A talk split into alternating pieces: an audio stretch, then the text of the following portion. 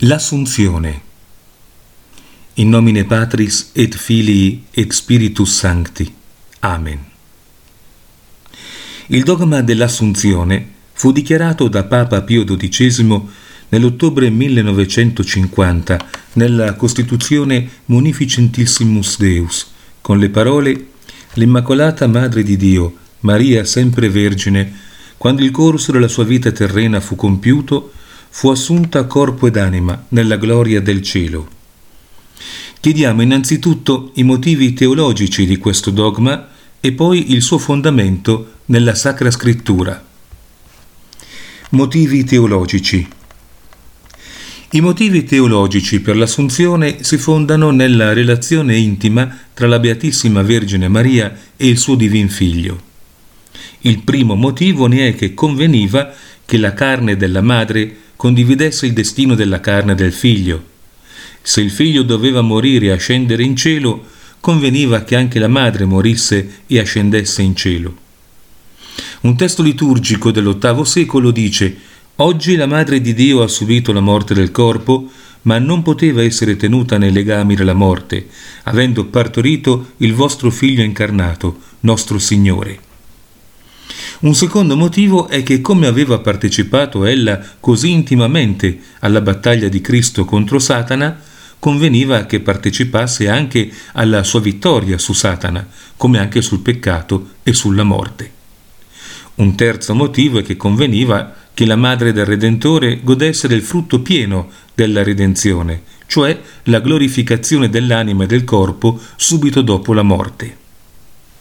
Sacra Scrittura Prima osserviamo che la fede è contenuta non solo nella Sacra Scrittura, ma anche nella tradizione orale. Fu una delle eresie fondamentali dell'eresiarca Martin Lutero di asseverare che la fede si contenesse nella sola Scrittura. Nel caso in considerazione, la dottrina dell'Assunzione è contenuta principalmente nella tradizione, costituendo un avvenimento dei tempi apostolici sempre insegnato dalla Santa Madre Chiesa. La festa dell'Assunzione fu conosciuta già nell'VIII secolo e deriva da quella orientale della dormizione nel VI secolo. La dottrina fu definita come dogma da Papa Pio XII nelle parole sopracitate. Se la dottrina non viene insegnata esplicitamente nella Sacra Scrittura, viene comunque accennata in essa in tre immagini. La prima immagine è quella di una donna nel cielo. L'Apocalisse dice un gran segno apparve in cielo, una donna vestita di sole con la luna sotto i suoi piedi e sulla testa una corona di dodici stelle.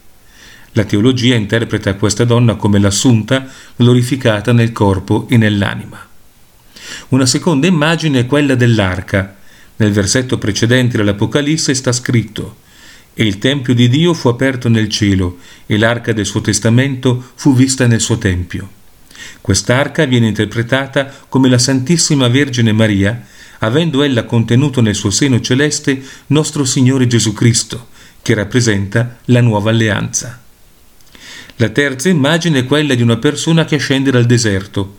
Nel terzo capitolo del Cantico dei Cantici leggiamo Chi è costei che scende per lo deserto quasi colonna di fumo dagli aromati di mirra e d'incenso e di ogni polvere e profumerie?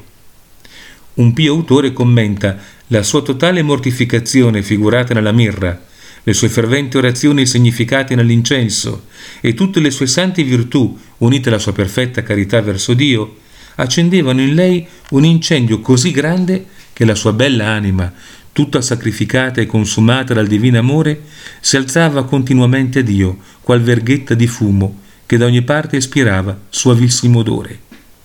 La persona dunque che ascende dal deserto come una colonna di fumo è la Santissima Vergine Maria nella sua assunzione interamente consumata dall'amore divino. Carissimi fedeli, siamo su questa terra per uno scopo, per un unico scopo, e questo è per amare Dio con tutto il cuore, tutta la mente, tutta l'anima e tutte le nostre forze, e il prossimo come noi stessi, in Dio e per Dio. Nostro amatissimo Signore ci disse, io sono venuto per portare fuoco su questa terra, e come desidererei che già bruciasse. Egli vuole che il nostro cuore, come il cuore della sua Santissima Madre, prendesse fuoco e bruciasse e si consumasse in un olocausto dell'incendio dell'amor divino, per alzarsi al di sopra di questa terra e unirsi nel cielo al suo sacratissimo cuore. Fornax ardens caritatis.